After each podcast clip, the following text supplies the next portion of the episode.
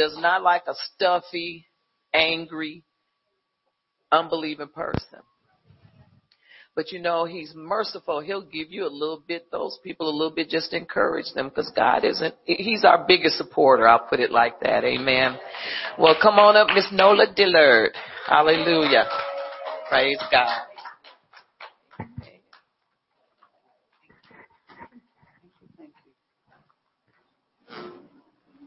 Good morning, good morning.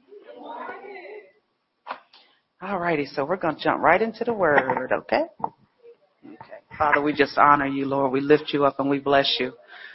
Lord, we thank you for an opportunity to sit at your feet and get more wisdom from you. It's an honor and it's a, it's a blessing and it's a pleasure, Lord. Now, devil, I bind you and I break your power. I take authority over this atmosphere. I bind distraction in Jesus' name. And I thank you that everybody will have ears to hear what the Spirit of the Lord is saying to them. Lord, let us all get to know you a little bit more today, Father, and come up higher in you. And we honor you and we bless you, Lord, in Jesus' name. Amen. Praise God. Well, today we're going to talk about the fact that Jesus won't fail you. Amen. Jesus won't fail you. Amen. So let's start out in Mark chapter 3. And I'm actually going to read uh, just, I'm going to start out in verse 1 and 2 as a foundation. And I'm going to read this from the New Living Translation. And it says, Jesus went into the synagogue again and noticed a man with a deformed hand. And I wanted to read it from the New Living because it, this translation says that he noticed a man with a deformed hand. And see, God always notices. Nothing passes him up. I don't care what you're going through, what your heartbreak is, what your issue is. Jesus always notices. Verse 2 says, since it was the Sabbath, Jesus' enemies watched him closely if he'd healed the man's hand. They planned to accuse him of working on the Sabbath.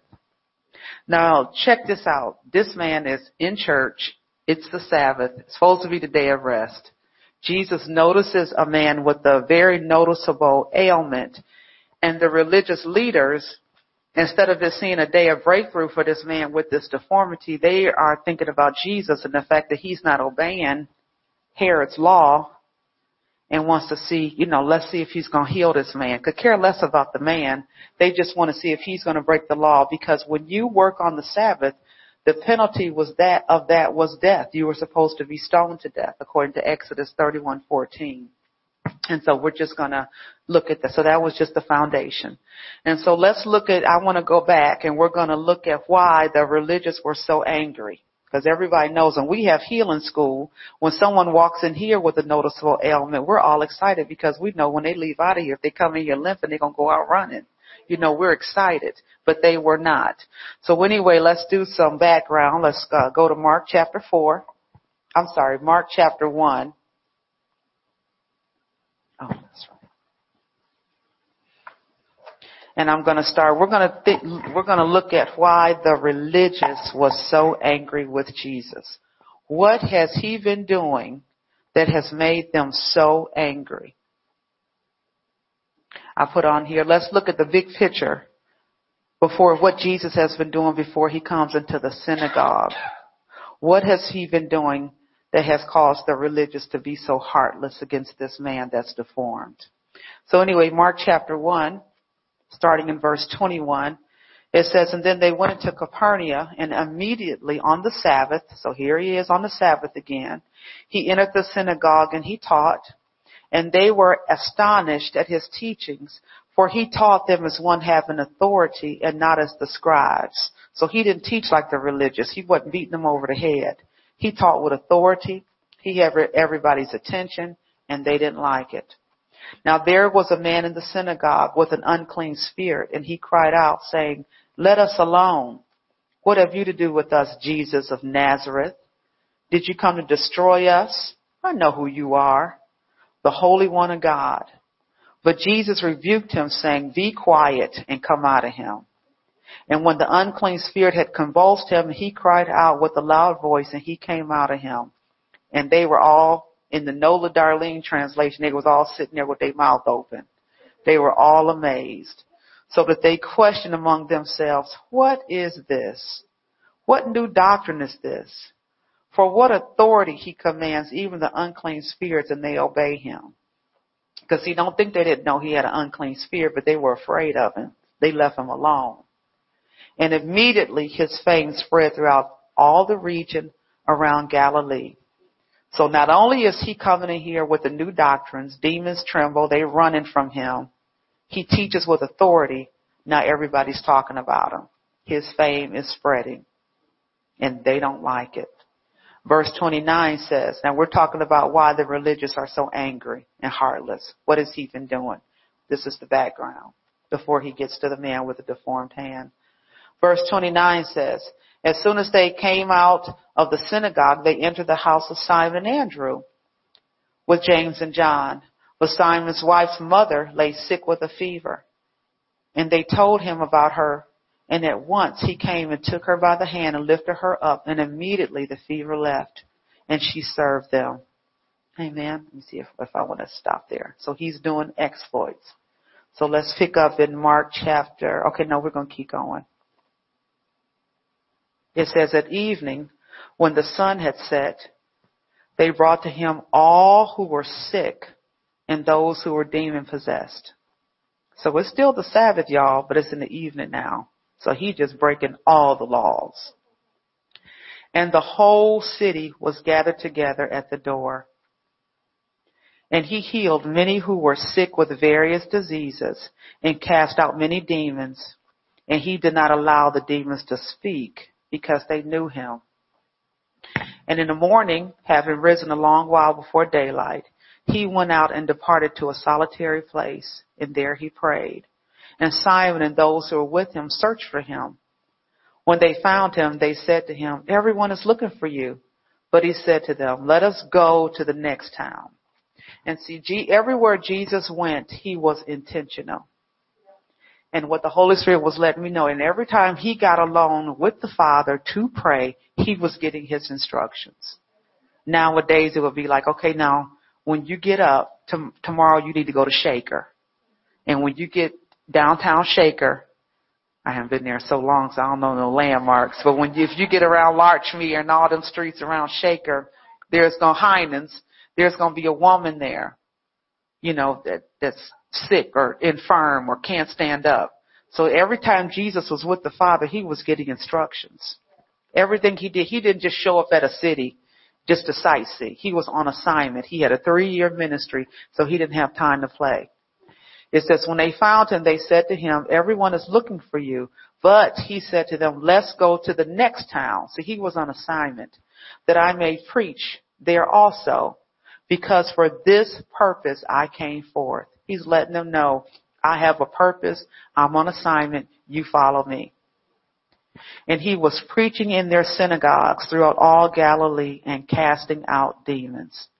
So Jesus was preaching casting out devils. He was doing all this on the. He was doing all this on the Sabbath. He was doing all this in their, in their religious places and they did not like it. Amen. So we're going to keep on going. We're going to keep talking about the exploits. I want to see how far I wanted to go. Read 29 through 31. Okay. And then I want to pick up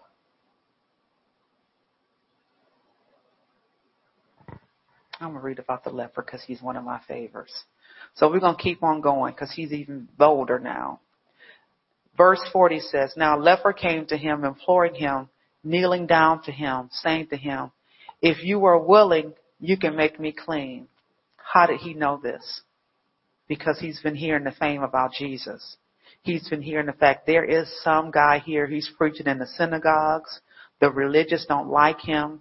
He's casting out devils. I know that if he wants to, he can set me free.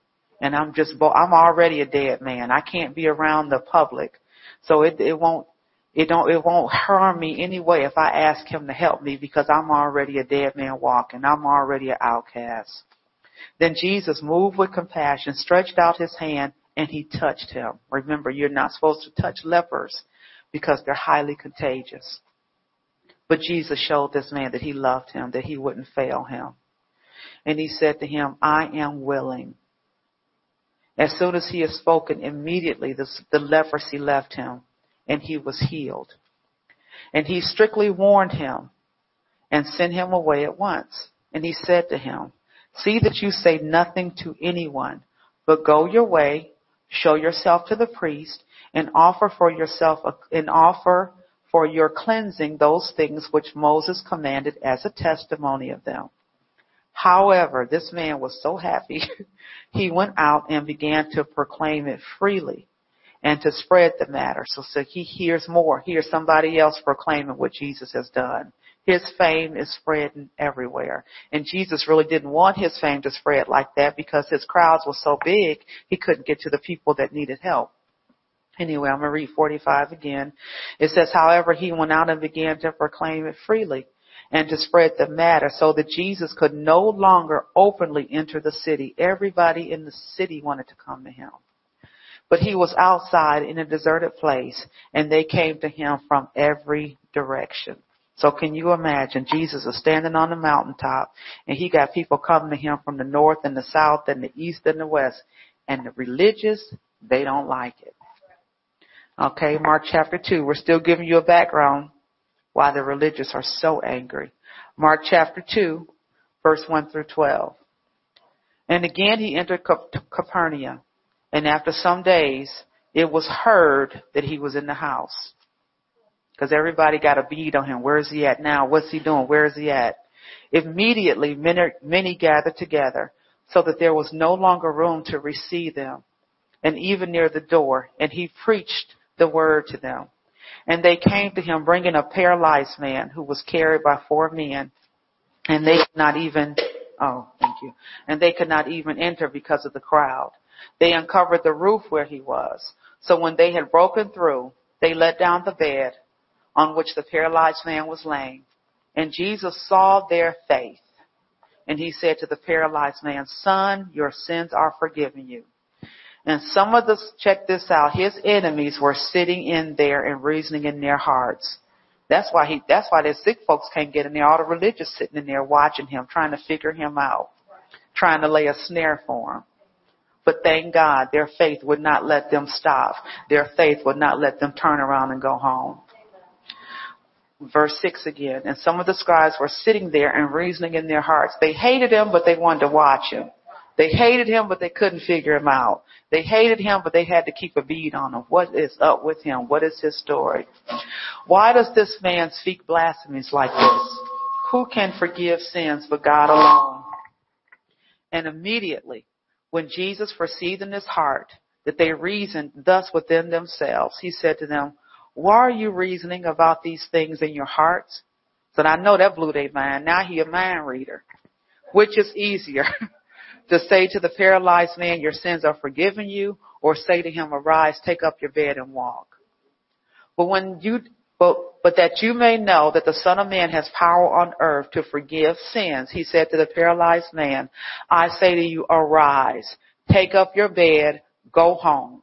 And immediately he arose, took up his bed, and went in the presence of them all so that they were all amazed and they glorified God saying, we have never seen anything like this. Amen. Okay, so I'm going to go back to my notes. Jesus has been doing exploits and miracles that have never been seen or heard of. To the religious, Jesus looks arrogant. He looks rebellious. He's not keeping their religious rules. And he's also a renegade. Remember, Mary was his mother and she wasn't married when she, she wasn't married when she got pregnant. The religious thinks that Jesus is someone who must be stopped because he's working on the Sabbath. He must be killed. He must be destroyed. The religious see Jesus as someone who was breaking rank and he's insubordinate to King Herod. And so they think that Jesus is an enemy. Religious, blind, heartless. That's who these people are. So we're going to go back to our gentleman that's in the synagogue. So, but I'm going to pick it up in Mark chapter 1 because I like the way it's worded. Mark chapter 1.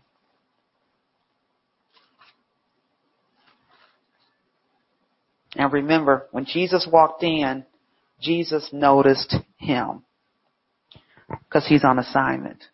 Mark chapter 1, 38 and 39 I went back too far. Mark chapter 1, 38 to 39. Oh, okay. Okay. Before we get there, let me show you something else. Verse 38 and 39 says, And in the morning, having risen, long before daylight, he was out, he went out and he departed to a solitary place. And there he prayed. We went over this before, but I want to show you something.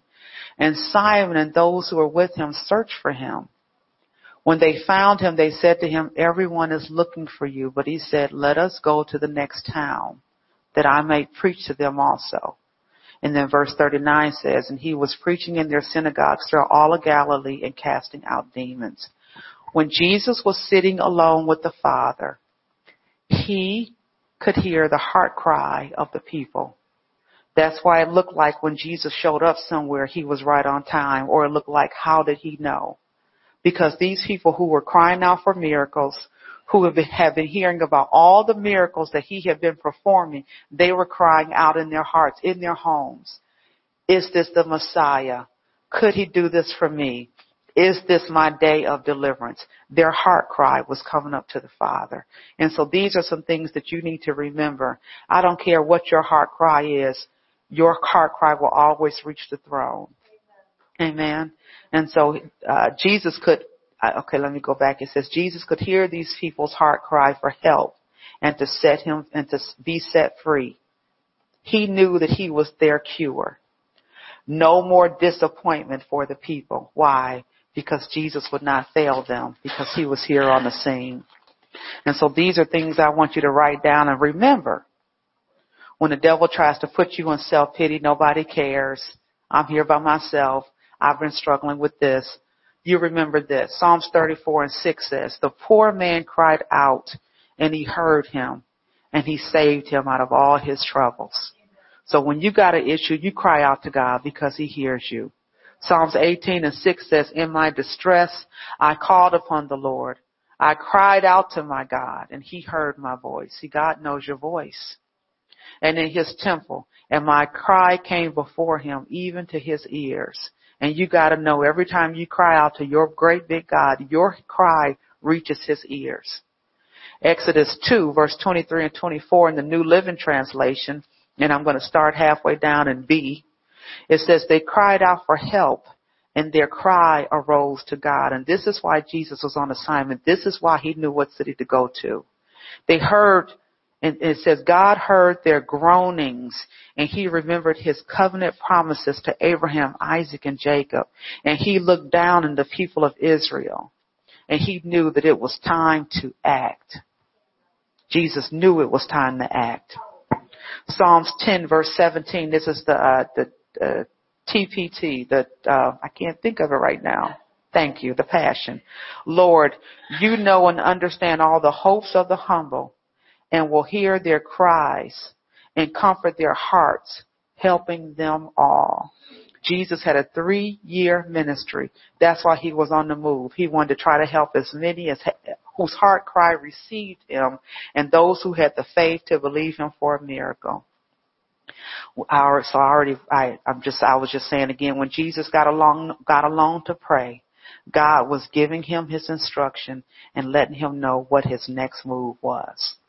Amen. So now in Matthew chapter 12, we'll pick back up with our brother that we left in the synagogue, standing there. Okay, Matthew chapter 12, or page 1426. Jesus won't fail you.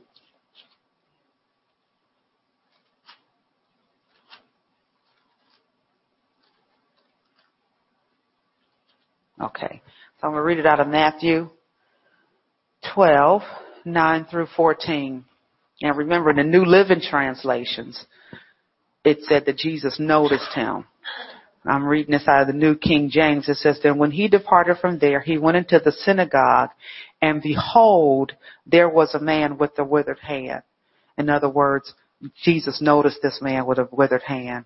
And he said to him saying, and this is Jesus talking, this is a different translation, so this is why I like this. Jesus was asking them, is it lawful to heal on the Sabbath and he, I'm, I'm sorry, they asked him, they asked Jesus, okay, so let me, let me back up. Jesus walked in, he noticed the man. These religious folks already know what he's thinking. And so they're asking him, is it lawful to heal on the Sabbath? And they asked them, not that they needed to know for doctrine's sake, they're still building a case against him because they think he's insubordinate, he's rebellious, he's not honoring Herod, he's working on the Sabbath, he's supposed to be stoned to death. And he said to them, what man is there among you who has one sheep and it falls into a pit on the Sabbath? Will he not lay hold of it and lift it out? Of how much more value than a man, a man than a sheep? Therefore, it is lawful to do good on the Sabbath. He's letting them know, yeah, it's right to do good on the Sabbath. Then he said to the man, another translation says, he picked him up, put the man in front of everybody, then told him to stretch out his hand. So Jesus did this up front in their face and with all boldness. Then he said to the man, stretch out your hand. And he stretched it out and it was restored as whole as the other. Then the Pharisees went out, plotted against him how they might destroy him. And so with, when, with my sermon, Jesus won't fail you, you gotta look at this whole big picture. This man has been hearing about all the miracles that Jesus has been performing up until this day. He's been casting out devils. He's been working on the Sabbath, healing people. And this man is sitting here looking at his withered hand, not able to work, not able, able to have a normal lifestyle, in walks Jesus. His answer, however, is the Sabbath. Can I ask him to heal me? If I ask him to heal me, I'm breaking the law. He's supposed to get stoned. Maybe I might get stoned too. What do I do? Can you imagine the anxiety in his heart? If I don't ask him to heal me today, will I ever be able to get close to him again? Because every time he's somewhere preaching, you can't even get close to him because there's a mob. So the anxiety in this man's heart, but see, Jesus didn't disappoint him. Okay, I want to see where I picked up. Jesus also notices the strife in the atmosphere. There should be compassion in the heart of these leaders. The religious leaders could care less about this man or his hand. They wanted to catch Jesus breaking the law so they can continue to build a case against him. Jesus admonishes the religious leaders for their hardness of heart. And Jesus tells them that this man is more valuable than a wounded animal. Jesus tells them this is what the Sabbath, what the Sabbath is for. Jesus, the Sabbath is to set the captives free. And see, Jesus did not disappoint this man who felt helpless, who felt alone. The man's hand being restored totally elevates his life. Now he can work and he can earn money and he can have a normal lifestyle. In the face of opposition, Jesus didn't fail this man and he won't fail you either. Amen. And so I want to talk about another example about Jesus not failing. So, I mean, the whole Bible talks about Jesus not failing, but these are just some examples for the sake of time. Y'all don't want to be here all week and I read the whole Bible. So we, so we just going over some miracles. So let's go to Luke chapter 7.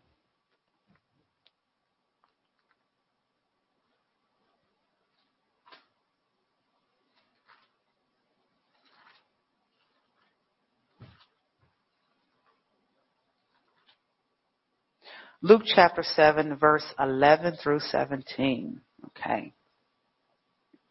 And this is when Jesus raises the son of a widow woman. Okay.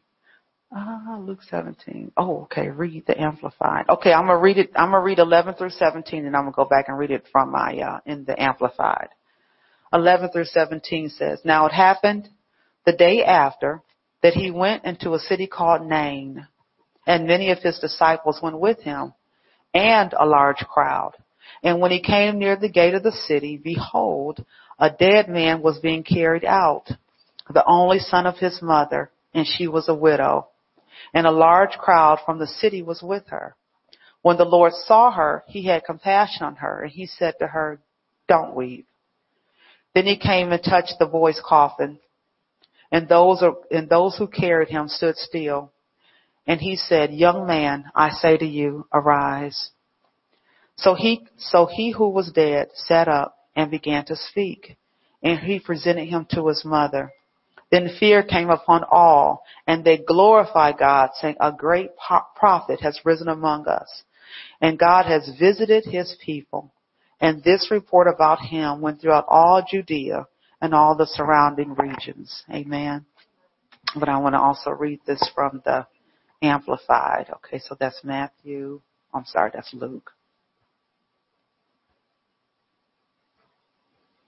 It's Luke chapter 7. And I'm going to read this from the Amplified. Verses 11 through 17. Just want to brag on Jesus that he will not fail you ever. Soon afterward, Jesus went to a city called Nain near Nazareth, and his disciples and a, large crowd accompanied him. Now as he approached the city gate, a dead man was being carried out, the only son of his mother, and she was a widow, and a large crowd from the city was with her in the funeral procession. This reminds me of when Tabitha died and the whole city was in mourning. When the Lord saw her, he felt great compassion for her and said to her, do not weep. And he came up and he touched, he touched the coffin on which the body rested and the pallbearer, pallbearer stood still. And he said, young man, I say to you, arise from the dead. The man was dead. The man who was dead sat up and began to speak and Jesus gave him back to his mother. Fear and profound awe gripped them all. They all began glorifying and honoring and praising God. A great prophet has risen among us and God has visited his people to help and care for and provide for them. This news about him spread throughout all Judea and all of the surrounding countryside. Let's look at the big picture. Jesus was on his way to the city of Nain. Nain means beautiful or pleasant. And there was nothing beautiful about this city this day and most of the city was mourning over the loss of this widow's son. Every place Jesus went and every act was intentional. The sorrow of the mother, the sorrow of the mother's heart reached the ears of the father. Even his throne room. Jesus was on assignment. This widow was already, this widow has already endured the loss of her husband. Now she has to endure the loss of her only son the one who has been responsible for caring for her and providing for the household. It's obvious that this young man was honoring his mother because half of the town was at the funeral mourning his loss. And see, when I read this, I think about Exodus when it says, honor your mother and your father so your days will be long on the earth. And don't think this didn't cross her heart.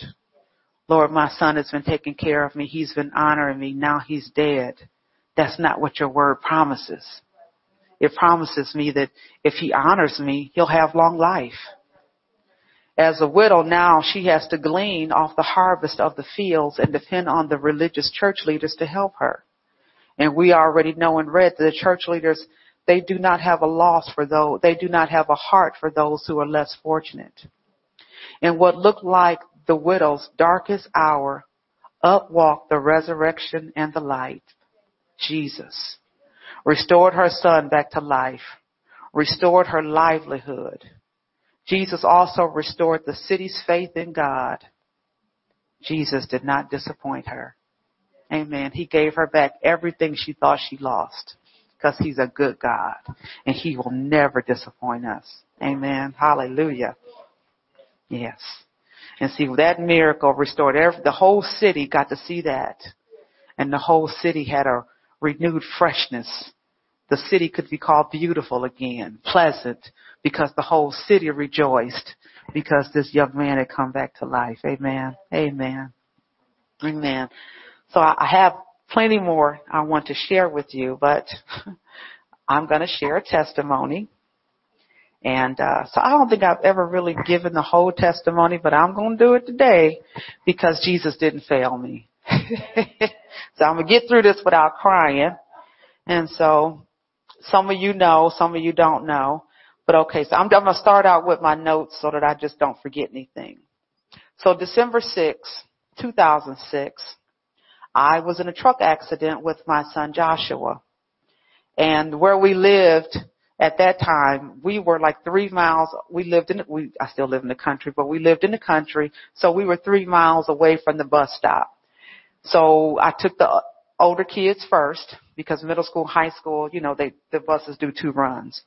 So I taken them to school and it was really bad. It was a bad, they really had, should have canceled school that day. So I took the older kids and then when it was time for me to take Joshua, I, uh, on my way to the bus stop to take Joshua to meet the bus, I slid on black ice and my truck rolled three times. And when my truck finally stopped, we landed on our side and, uh, cause I remember Joshua was here and he looked like, he looked like, you know, when Spider-Man is on a wall, Josh. but see, I know God had angels in that truck. He looked, and you know, a seatbelt don't do you like that. So when he unbuckled his seatbelt, he actually fell down because he was glued on that seat. And so anyway, we took our um seat belts off and I said, Josh, you okay? And he said, yeah, he was good. And so uh my phone was broken. I couldn't call anybody. Howard, you know, he's my husband's a truck driver, so he was in Indianapolis or he was nowhere close. So my phone was broken, so I just, you know, kicked into mother gear. I'm thinking my truck is on the side. I don't know if it's going to blow up.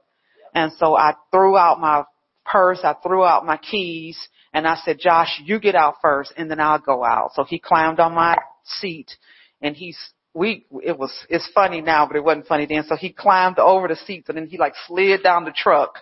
So that's the way I had to do. So I did what he did. I climbed on the seats and we slid down the truck and so we had to walk about three miles home in the snow and it is snowing. And when I was almost, when I was, cause my house sat on the corner, so I was walking up to the back door and right before I got up to the back door, and this is a street, it's a, it's a country road that hardly nobody's on on a good day. So you're definitely not on it on a snowy day. And so I saw this car coming up the hill and the lady rolled down the window. She said, are you okay? Or she said, is that your truck? And I said, yes ma'am. She said, we've been following your footsteps. She said, we've been tracking your steps. She said, but we were so thankful because we did not see blood. We knew you were not bleeding. And so, uh, let me see, let me see where.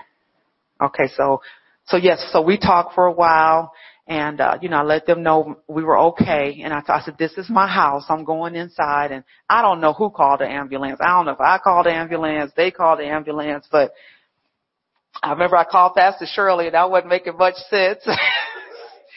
and uh so anyway, the paramedics showed up. So we were sitting in, in the living room, and I said, "Josh, you okay?" And he said, "Mom, okay." You know, he was young. I don't even remember. I think Josh might have been third or fourth grade. But anyway, so the paramedics came and they came in, they said, we saw your truck and, you know, we need to check you out. We need to take you in. So they started pulling out the stretcher. And I said, well, I don't need a stretcher. He said, well, no, we need to put you on the stretcher and take you to the ambulance.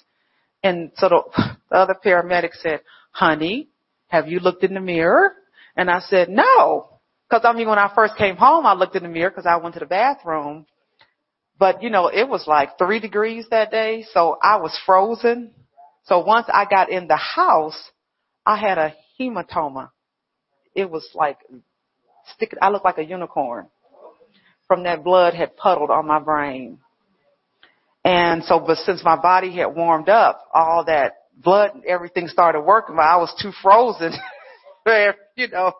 So he said, honey, have you looked in the mirror? He said, we're going to put you on a stretcher. So I looked in the mirror and I was like, oh my goodness. So anyway, I uh, got in there. They checked out Josh and they said, you know, he looks good, but still we want to take you guys in, get x-rays, make sure you don't have any internal anything. And I remember laying there in the ambulance and I heard him whisper to the other guy. He said, her blood pressure is dropping. And I was laying there. I was like, devil, you ain't to kill me. I said, I, I'm to live and not die. I've been through all this. You ain't to kill me in this ambulance.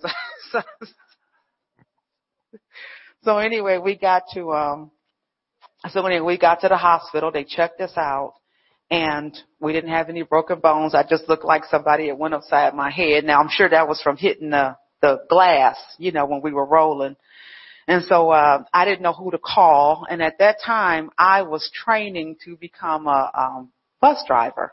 So when you work for a school, they have these people, they're trainers and they're called OBIs and it's an onboard instructor. So I didn't know who else to call. So I called Miss, Miss Kathy and I told her, I said, I've been in a car accident. She said, where are you at? I said, I'm right here in Overland. So she said, okay, I'll come and get you. And then I called my kid's bus driver, Miss Smith, because I said, oh my goodness, we never showed up at the bus. I know she thinks something wrong because I showed up with the half my kids and not Josh. So anyway, I called Miss Smith and she said I was so worried. She said I kept sitting there looking for your truck and you never came. And she said I was so worried. So anyway, um, she said, don't worry about the kids. She said, at the end of the day, I'll bring the kids all the way home because I know you're not going to be there to meet the bus. And so she did. So she brought my kids all the way home. And since I called her from the hospital, she had cooked dinner for us.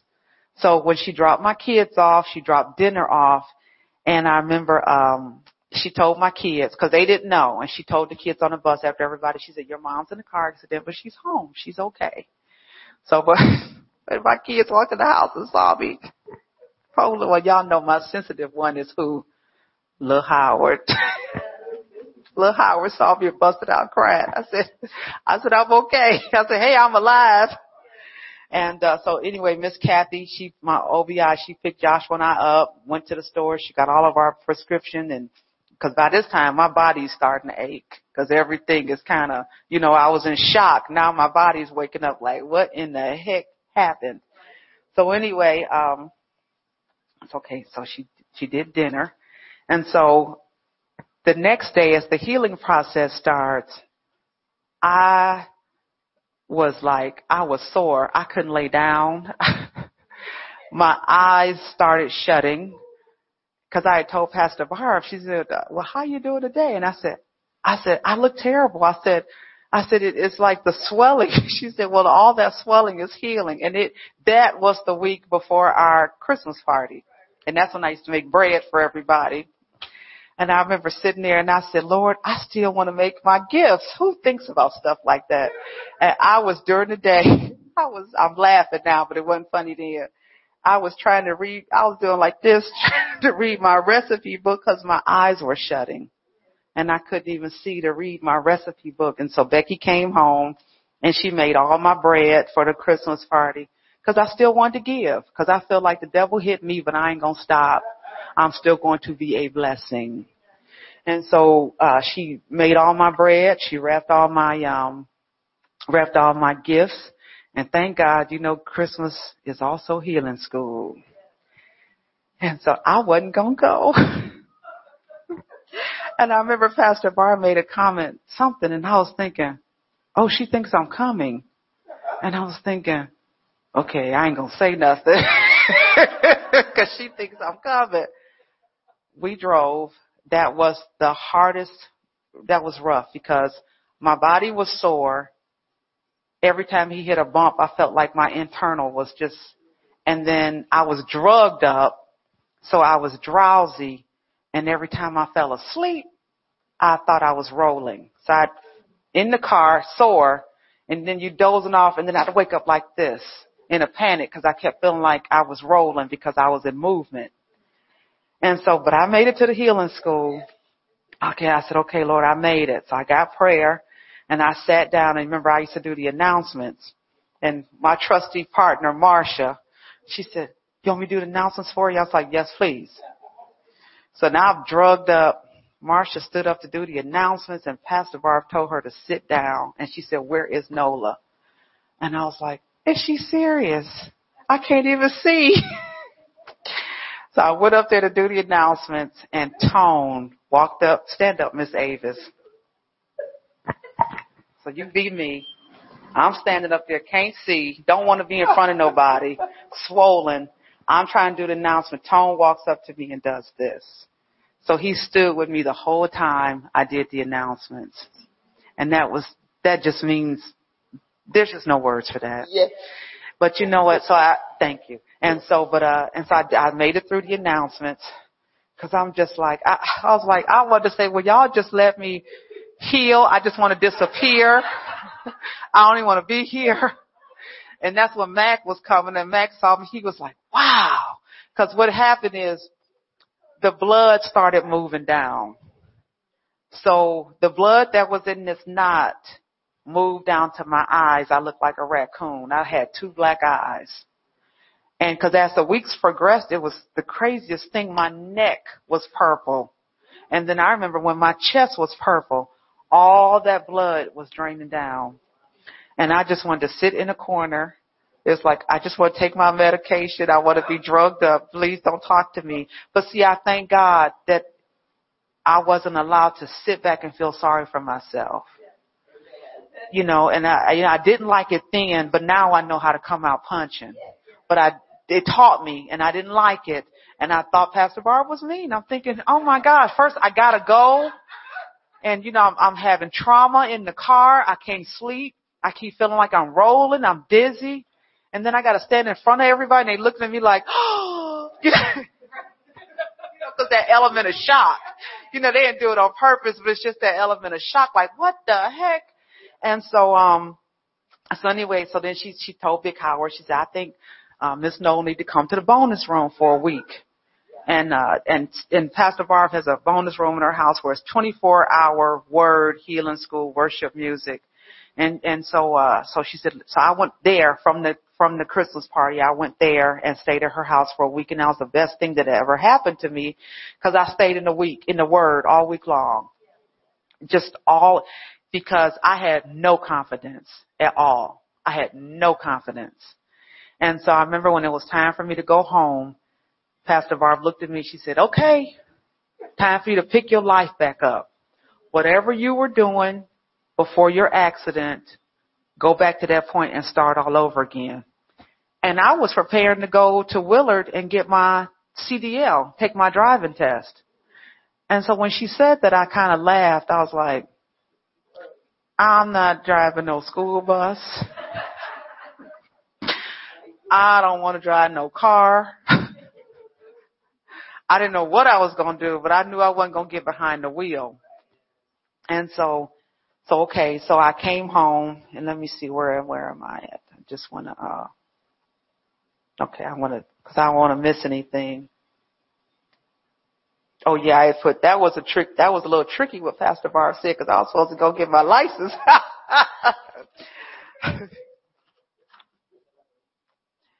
okay, so anyway, so I got home.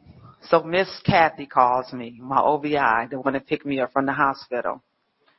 And she said, okay, I rescheduled your test for 30 days. And I'm thinking, did she talk to Pastor Barb?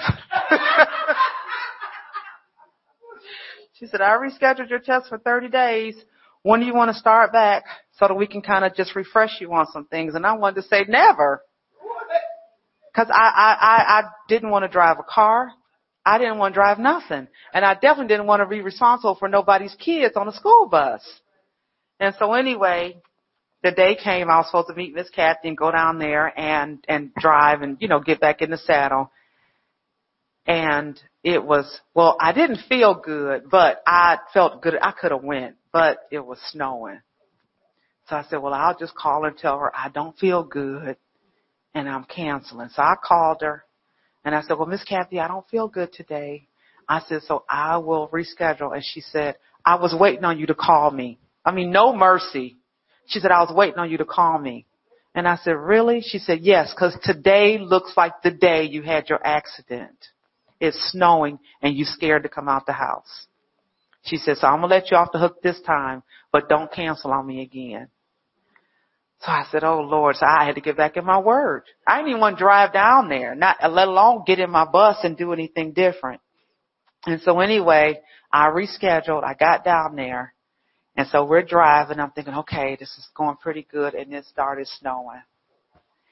And I remember she had me on these just roads with no curves. If you go off the road, you're going in the covert.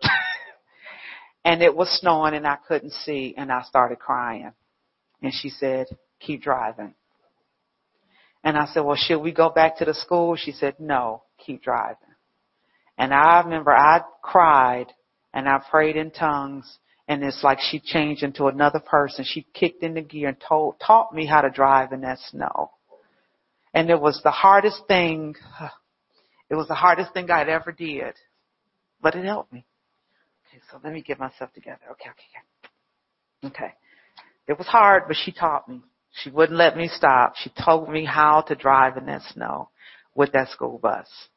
When, when to, when to put on brakes, when not to. Cause I was driving over some black ice and I felt myself about to panic and she said, take your foot off the gas. Don't hit the brake. Keep coasting. And, you know, just little things that we don't even take, you know, that you don't even think about. It was just, she taught me so much that day in the midst of my tears. And so anyway, so we kept at that and, you know, I made it. And so then like a couple weeks before it was time for her, for me to go, she had to take some other drivers down and test them. She said, I want you to go with us so you can know what to expect. So I rode with her and I saw the, you know, all the guys standing out there because it's like, you know, just like when you're in a semi truck, you got to do your parallel, you got to do your cones. I was scared that day and I wasn't even being tested. I was standing in the window praying in tongues. I was like, Lord, it's like all that fear kept trying to visit me, kept trying to hit me and paralyze me again. And uh, so anyway, I met the uh, instructors, and she said she'll be back in two weeks, and and um, and so anyway, I met all them and, you know, they made me feel comfortable. So I did go back two weeks later. I was so nervous, I was nauseous. And I literally did most of my tests with my hand on my stomach because I thought I was going to throw up. Because I was just that shake, shook with fear. But I did it. I did everything and I passed. Jesus didn't fail me. Amen. Amen. And so I did all that. And then let me make sure I'm not forgetting anything with that. Jesus didn't fail me. And so, and so I went on for 13 years. I drove school bus. 13 years. And then I actually became an OBI. And then I started training people how to get their CDL driver's license. I also used to recertify the drivers when it was time for their uh, certification to expire. And then I also went on to certify and train the teachers to drive the school van. So see, Jesus, He never failed me. In the face of all that, He did not fail me at all, at all. I got another testimony. How, what's my time? I probably, ugh. Oh, no. Okay, okay. Okay, so my other testimony I want to tell y'all about my man Dan. My Gabby's daddy. Jesus didn't fail me. So I know Miss Avis was there. Uh, Dan was a junior year in high school and it was, we had a nice one.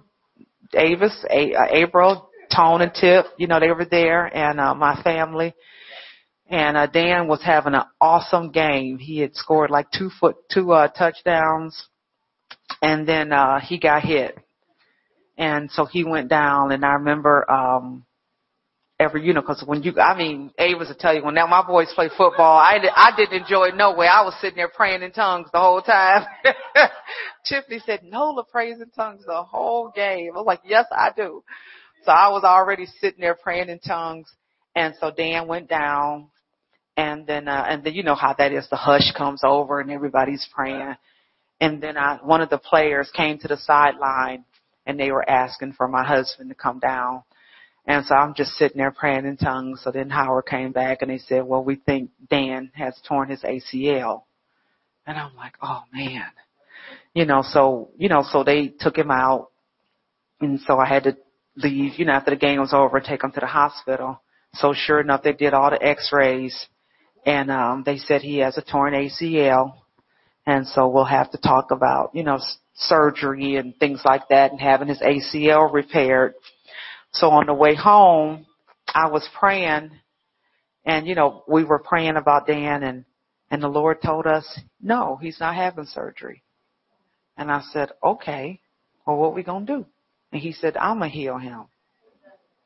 And so we got home and, you know, he couldn't and, uh, Dan and Lil Howard's, uh, bedrooms were downstairs in the basement. And so he couldn't do stairs. So I set him up on the couch. I set him up, you know, his bed on the couch.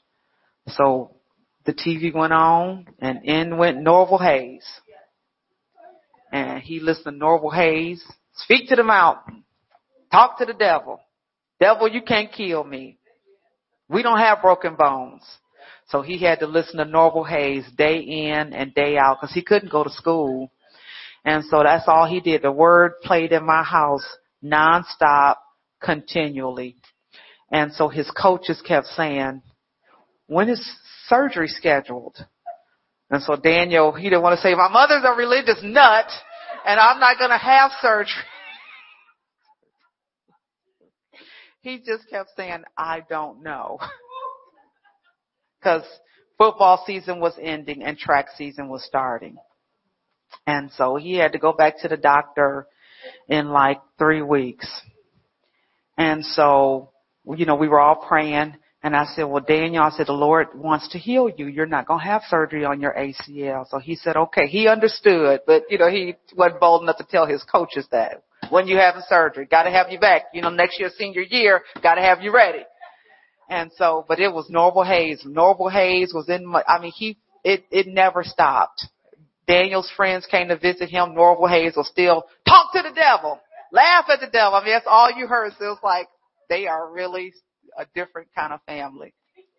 So two weeks later, I was nervous as can be because he had to go to the doctor.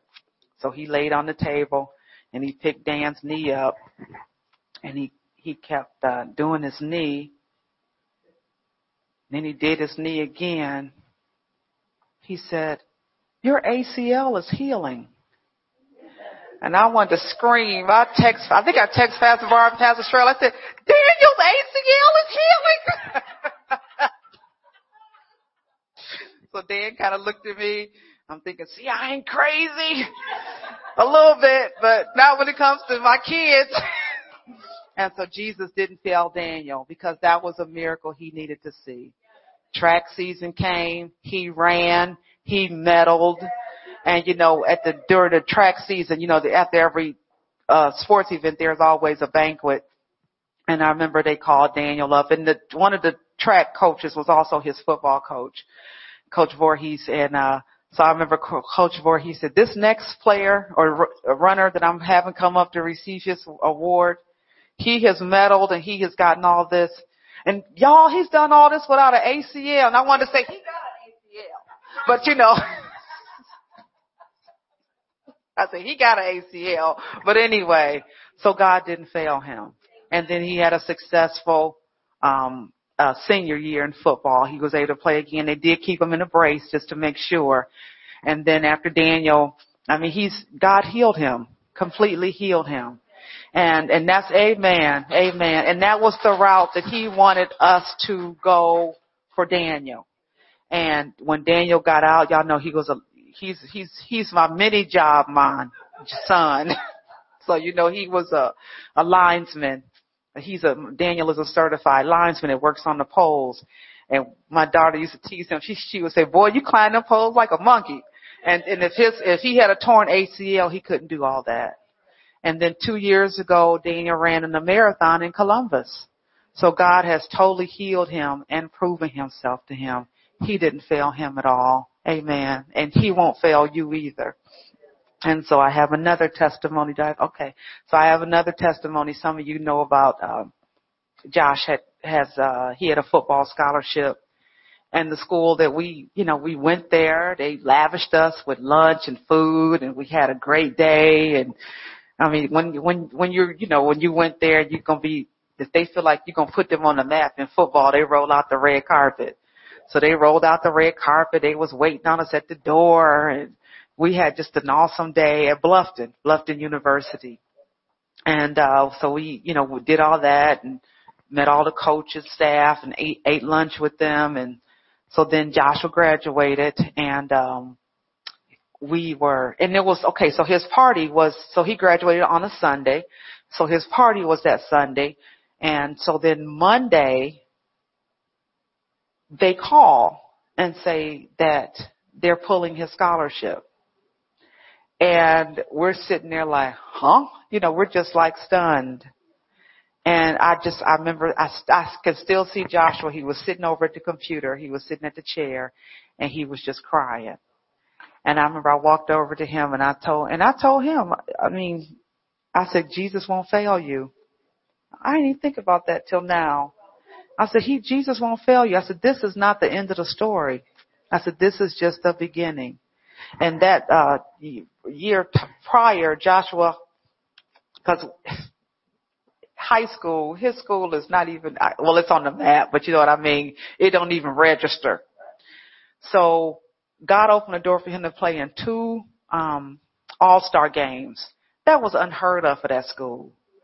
And the one coach called Coach Voorhees and say, hey, I got a spot in an all-star, cause they didn't even enter, well, that year, Coach Voorhees entered New London schools into the conference where someone from your school could be picked to play in an all-star game. Because the all-star games, that's the best of the best. You might have somebody from Collinwood, Glenville, Shaw. You know, they pick two or three people out of each school and the North versus the South. And it's just a fun game. And so New London was never involved in nothing like that. so one of the coaches had a spot. He says one of the boys couldn't make it and he called Coach Voorhees. He said, you know what, I got a spot and I wanted to know if your player, Josh Dillard, would he be interested? Can you ask his parents? And I remember Josh said, uh, Coach Voorhees wants you to call him. And I said, okay. So he called and we did a three way and, and so I was like, yes. And then, um, then, then I got another phone call that he had been chosen to play in a different one. And so, I mean, God just supernaturally opened those doors for him and he was able to play in both of those all-star games. One, one, one thing, um, both of them, they treated you like royalty. They got gifts and watches and, you know, they treated us to dinner and banquets. But the school that Joshua graduated from, there were scouts there at that all-star game and they noticed Joshua and they were talking to Coach Voorhees but we didn't know they were there. I knew Coach Voorhees sat with a bunch of other gentlemen, but I didn't know they were scouts. And so when Bluffton closed the door on Joshua, the scouts that were at his all-star game and noticed him, they started calling. And they said, do you have a school? We want to offer you a scholarship. And so, I mean, the rest is history. He went, he graduated, God didn't fail him. Every time it looked like he was going to have an obstacle, I would always tell him, Joshua, we've been here before. And then Joshua tore his ACL. And I was actually not there. We were in um, Detroit. We were at Rejoice Detroit. But Tone was there. Tone went to the game. And I had family members there, all my family, because it was, uh, they played Notre Dame over in South Euclid, so it was a local game, but you know, I felt like I needed to be at Rejoice Detroit, so we went to, we were in Michigan and, and, um, and, uh, I, no, I went, Vic Howard didn't go. And so Vic Howard said, pray, Josh was down. So I'm like, oh Lord.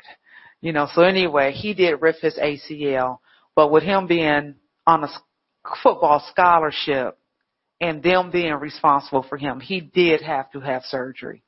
And so, but even with that, his surgery, the Lord still healed him because sometimes when you rip an ACL, even after surgery, you can't play. And he went on to play two more years. And yeah, amen, amen. So, you know, God has a plan for each, you know, his story, his testimony is not the same as Daniel's. He has a different one. You know what I'm saying? But he's so, God is so many faceted. He has a way of revealing himself to each of us in the way that we need it the most. And so, I mean, I could go on all day about Jesus not failing you, but that's what I just wanted to put a smile on y'all face and let y'all know Jesus won't fail you. I don't care what it looks like. You know, I remember in that car on the way to the healing school and I was in so much pain. I didn't, I didn't, I, the motion made me feel, I, the trauma, but Jesus has totally healed me. And that is a distant memory. You know, when it was snow, I remember stand, I would stand in my living room window and cry because I'd have to get in my car and drive and go pick up my kids from football practice.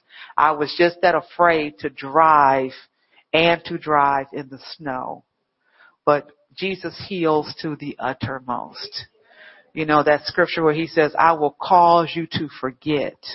And he'll call, cause some of this stuff I forgot until I started writing it down. And Miss Kathy, I wish y'all could meet her. She, she's tall and thin, long hair. She looks like a model. But when God used her and she turned into a beast and she wouldn't give me no for an answer, you know, cause I seriously, I was like, has she been talking to Pastor Barb? she wouldn't let me stop. She knew I was crying. My tears didn't move her.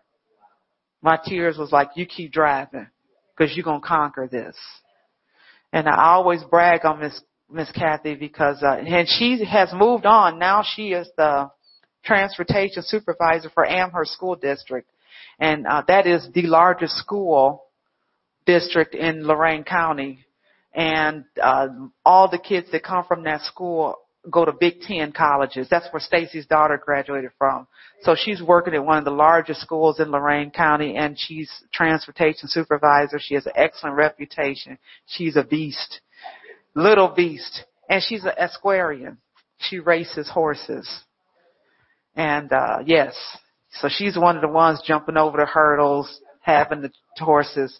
But I thank God he won't fail you. God will put the right people in your life to take you to that next level, whatever it is. Amen. So anyway, God bless y'all. Amen. Praise God. Thank you, Jesus.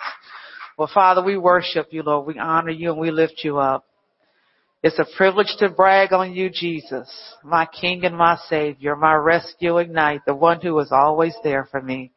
Lord, we love you and we honor you. We lift you up and we bless you. Lord, bless your people, Father.